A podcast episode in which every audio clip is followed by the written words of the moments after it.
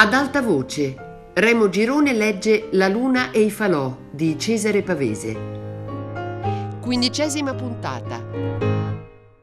La piccola santa, che aveva allora tre o quattro anni, era una cosa da vedere. Veniva su bionda come Irene, con gli occhi neri di Silvia, ma quando si mordeva le dita insieme con la mela e per dispetto strappava i fiori, o voleva a tutti i costi che la mettessimo sul cavallo e ci dava calci, noi dicevamo che era il sangue di sua madre.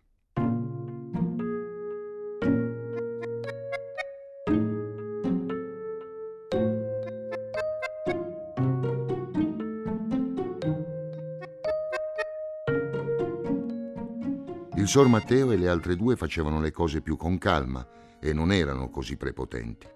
Irene soprattutto era calma, così alta, vestita di bianco, e con nessuno si irritava mai. Non ne aveva bisogno, perché perfino all'Emilia chiedeva sempre le cose per favore, e a noi altri, poi, guardandoci mentre ci parlava, guardandoci negli occhi. Anche Silvia dava di queste occhiate, ma erano già più calde, maliziose.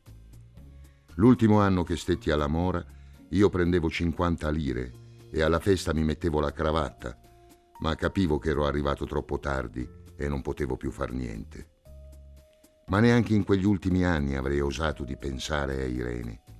E Nuto non ci pensava perché ormai suonava il clarino dappertutto e aveva la ragazza a Canelli. Di Irene si diceva che parlasse con uno di Canelli. Andavano sempre a Canelli, comperavano roba nei negozi, regalavano all'Emilia i vestiti smessi. Ma anche il nido si era riaperto. Ci fu una cena in cui la signora e le figlie andarono e quel giorno venne la sarta da Canelli per vestirle. Io le condussi in biroccio fino alla svolta della salita e sentii che parlavano dei palazzi di Genova. Mi dissero di tornare a riprenderle a mezzanotte, di entrare nel cortile del nido. Col buio gli invitati non avrebbero visto che i cuscini del biroccio erano scrostati. Mi dissero anche di drizzarmi la cravatta per non sfigurare. Ma quando a mezzanotte entrai fra le altre carrozze in quel cortile, vista da sotto la palazzina era enorme e sulle finestre spalancate passavano ombre di invitati. Nessuno si fece vivo e mi lasciarono in mezzo ai platani un pezzo. Quando fui stufo di ascoltare i grilli, anche lassù c'erano i grilli, scesi dal biroccio e mi feci alla porta. Nella prima sala trovai una ragazza col grembialino bianco che mi guardò e tirò via. Poi ripassò. Le dissi che ero arrivato. Lei mi chiese che cosa volevo. Allora dissi che il biroccio della mora era pronto. S'aprì una porta e sentii ridere molti. Su tutte le porte in quella sala c'erano delle pitture di fiori e per terra dei disegni di pietra, lucidi. La ragazza tornò e mi disse che potevo andar via perché le signore sarebbero state accompagnate da qualcuno. Quando fui fuori, rimpiangevo di non aver guardato meglio quella sala che era più bella di una chiesa. Portai a mano il cavallo sulla ghiaietta che scricchiolava sotto i platani e li guardavo contro il cielo. Visti da sotto non erano più un boschetto, ma ognuno faceva lea da solo. E sul cancello accesi una sigaretta e venni giù per quella strada adagio, in mezzo ai bambù, misti a gaggie e tronchi strambi, pensando com'è la terra che porta qualunque pianta.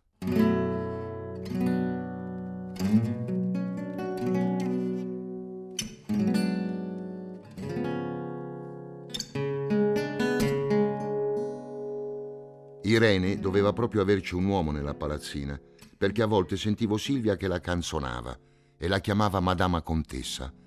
E presto l'Emilia seppe anche che quell'uomo era un morto in piedi, un nipote dei tanti che la vecchia teneva apposta spiantati perché non le mangiassero la casa sulla testa. Questo nipote, questo spiantato, questo contino, non si degnò mai di venire alla mora. Mandava a volte un ragazzetto scalzo, quello del Berta, a portare dei biglietti a Irene Diceva che l'aspettava al paracarro per fare una passeggiata. Irene ci andava. Io dai fagioli dell'orto dove bagnavo o legavo i sostegni sentivo Irene e Silvia sedute sotto la magnolia parlarne. Irene diceva, cosa vuoi? La contessa ci tiene molto. Non può mica un ragazzo come lui andare in festa alla stazione. Ci troverebbe i suoi servitori sullo stesso palchetto. Che male c'è? Li incontra in casa tutti i giorni. Non vuole nemmeno che vada a caccia. Già suo padre è morto in quel modo tragico. Però a trovarti potrebbe venire. Perché non viene? disse Silvia d'improvviso. Nemmeno lui viene a trovarti qui. Perché non viene? Sta attenta, Silvia. Sei sicura che ti dica la verità? Nessuno la dice la verità. Se ci pensi alla verità vieni matta. Guai a te se gliene parli. Sei tu che lo vedi, diceva Irene. Sei tu che ti fidi. Vorrei soltanto che non fosse grossolano come l'altro. Silvia rideva a bassa voce. Io non potevo star sempre fermo dietro i fagioli, se ne sarebbero accorte. Davo un colpo di zappa e tendevo l'orecchio. Una volta Irene disse: Avrà sentito, non credi? Va là, è il garzone, diceva Silvia ma ci fu la volta che Silvia piangeva, si torceva sullo sdraio e piangeva. Cirino dal portico batteva un ferro e non mi lasciava sentire. Irene le stava intorno, le toccava i capelli dove Silvia s'era piantate le unghie. No, no, piangeva Silvia, voglio andarmene, scappare. Non ci credo, non ci credo, non ci credo quel maledetto ferro di Cirino non mi lasciava sentire. Vieni su, diceva Irene toccandola, vieni su sul terrazzo, sta zitta. Non me ne importa, gridava Silvia, non me ne importa di niente.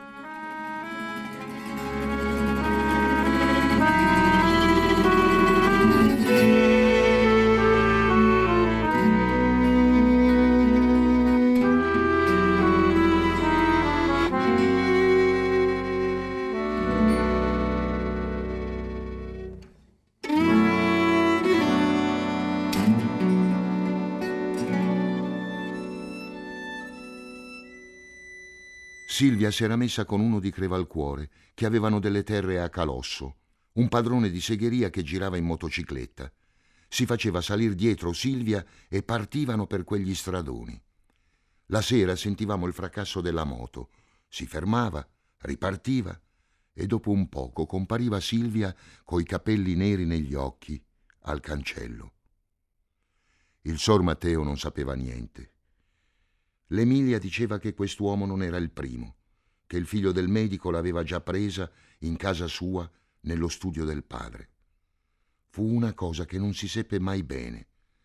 Se davvero quell'Arturo ci aveva fatto all'amore, perché avevano smesso proprio nell'estate, quando diventava più bello e più facile trovarsi? Invece era venuto il motociclista e adesso tutti sapevano che Silvia era come matta. Si faceva portare tra le canne e nelle rive, la gente li incontrava a Camo, a Santa Libera, nei boschi del Bravo. A volte andavano anche a Nizza all'albergo. A vederla era sempre la stessa, quegli occhi scuri, scottanti. Non so se sperasse di farsi sposare, ma quel Matteo di Crevalcuore era un attaccabrighe, un boscaiolo che ne aveva già bruciati molti di letti e nessuno l'aveva mai fermato.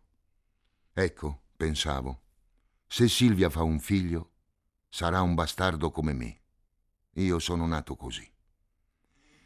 Ci soffriva anche Irene. Lei doveva aver provato ad aiutare Silvia e ne sapeva più di noi. Irene era impossibile immaginarsela su quella motocicletta o in una riva tra le canne con qualcuno. Piuttosto Santina, quando sarebbe cresciuta, dicevano tutti che avrebbe fatto lo stesso.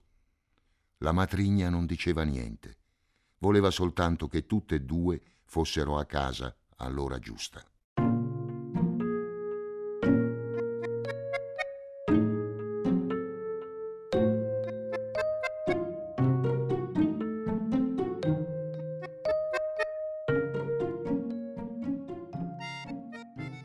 Irene non la vidi mai disperata come la sorella, ma quando da due giorni non la chiamavano al nido, se ne stava nervosa dietro la griglia del giardino oppure andava con un libro o il ricamo a sedersi nella vigna insieme a Santina e di là guardava la strada. Quando partiva col parasole verso Canelli, era felice. Che cosa si dicessero con quel Cesarino, quel morto in piedi, non lo so. Una volta che ero passato pedalando da matto verso Canelli e li avevo intravisti in mezzo alle gaggie, m'era parso che Irene in piedi leggesse un libro e Cesarino seduto sulla proda davanti a lei la guardava. Alla mora un giorno era ricomparso quell'Arturo dagli stivali. S'era fermato sotto la terrazza. Aveva parlato con Silvia che di lassù scrutava la strada. Ma Silvia non l'aveva invitato a salire. Gli aveva detto solamente che la giornata era pesante e quelle scarpe dal tacco basso alzò un piede, a Canelli adesso si trovavano. Arturo aveva chiesto strizzando l'occhio se suonavano i ballabili, se Irene suonava sempre. Chiedilo a lei, disse Silvia, e guardò oltre il pino. Irene non suonava quasi più. Pare che al nido non ci fossero pianoforti, che la vecchia non volesse saperne di vedere una ragazza slogarsi le mani sulla tastiera.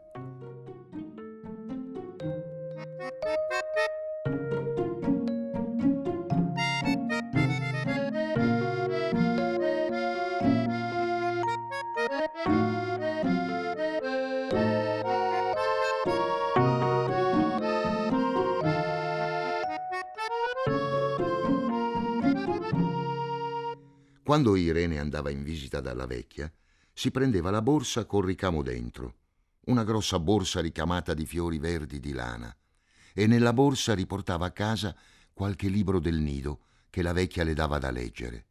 Erano vecchi libri, foderati con del cuoio.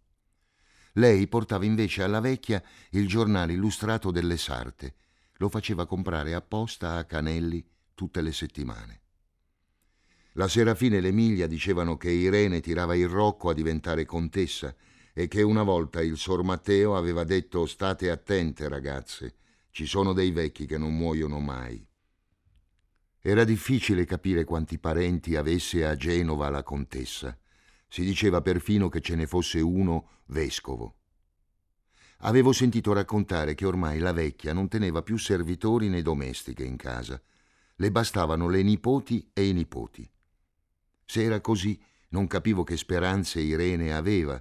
Per bene che le andasse, quel Cesarino doveva dividere con tutti. A meno che Irene si accontentasse di far la serva nel nido. Ma quando mi guardavo intorno nei nostri beni, la stalla, i fienili, il grano, le uve, pensavo che forse Irene era più ricca di lui e che magari Cesarino le parlava per metter lui le mani sulla sua dote. Questa idea, pur facendomi rabbia, mi piacque di più. Mi pareva impossibile che Irene fosse tanto interessata da darsi via per ambizione, così.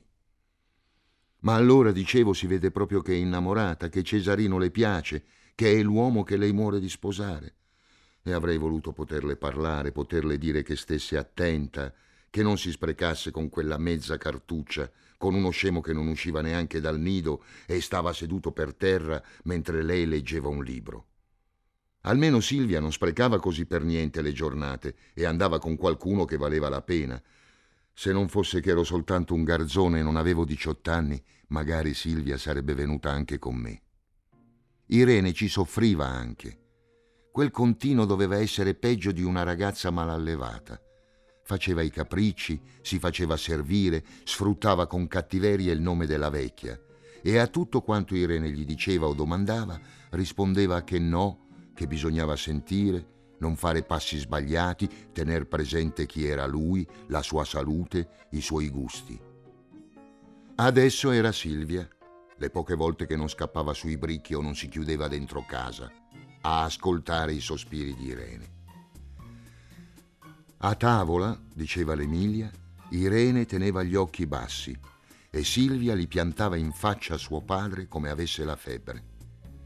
Soltanto la signora Elvira discorreva asciutta asciutta, puliva il mento della santina, accennava maligna l'occasione perduta del figlio del medico, a quel toscano, agli ufficiali, agli altri, a certe ragazze di Canelli più giovani che già si erano sposate e stavano per far battezzare.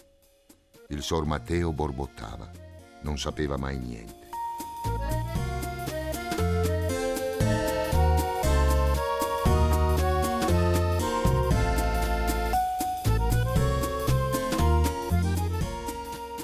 Intanto la storia di Silvia andava avanti. Quando non era disperata, incagnita e si fermava nel cortile, nella vigna, era un piacere vederla, sentirla parlare. Certi giorni si faceva attaccare il biroccio e partiva sola, andava a Canelli, lo guidava lei come un uomo.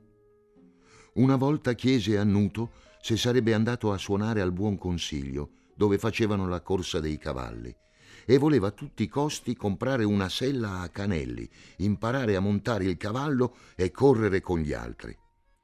Toccò a Massaro Lanzone spiegarle che un cavallo che tira il biroccio ha dei vizi e non può correre una corsa.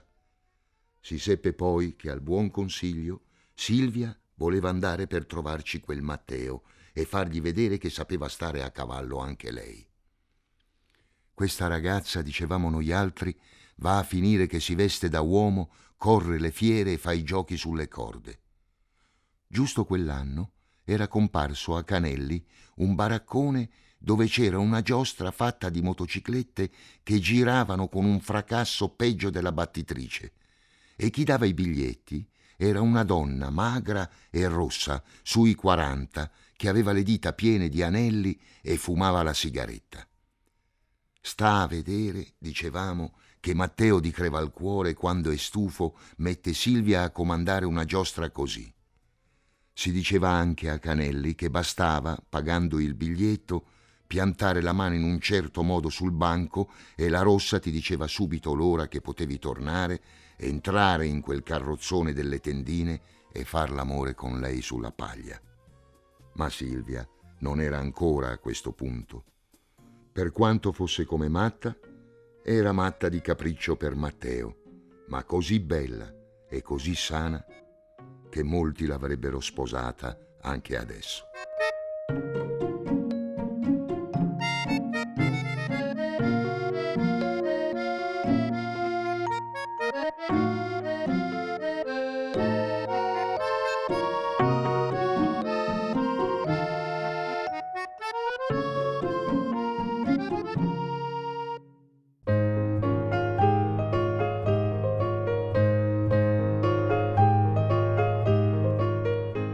Remo Girone ha letto La luna e i falò di Cesare Pavese. A cura di Fabiana Carobolante, Jacopo De Bertoldi, Lorenzo Pavolini e Chiara Valerio. Tutte le puntate su Rai Play Radio. Ad alta voce è un programma Rai Radio 3.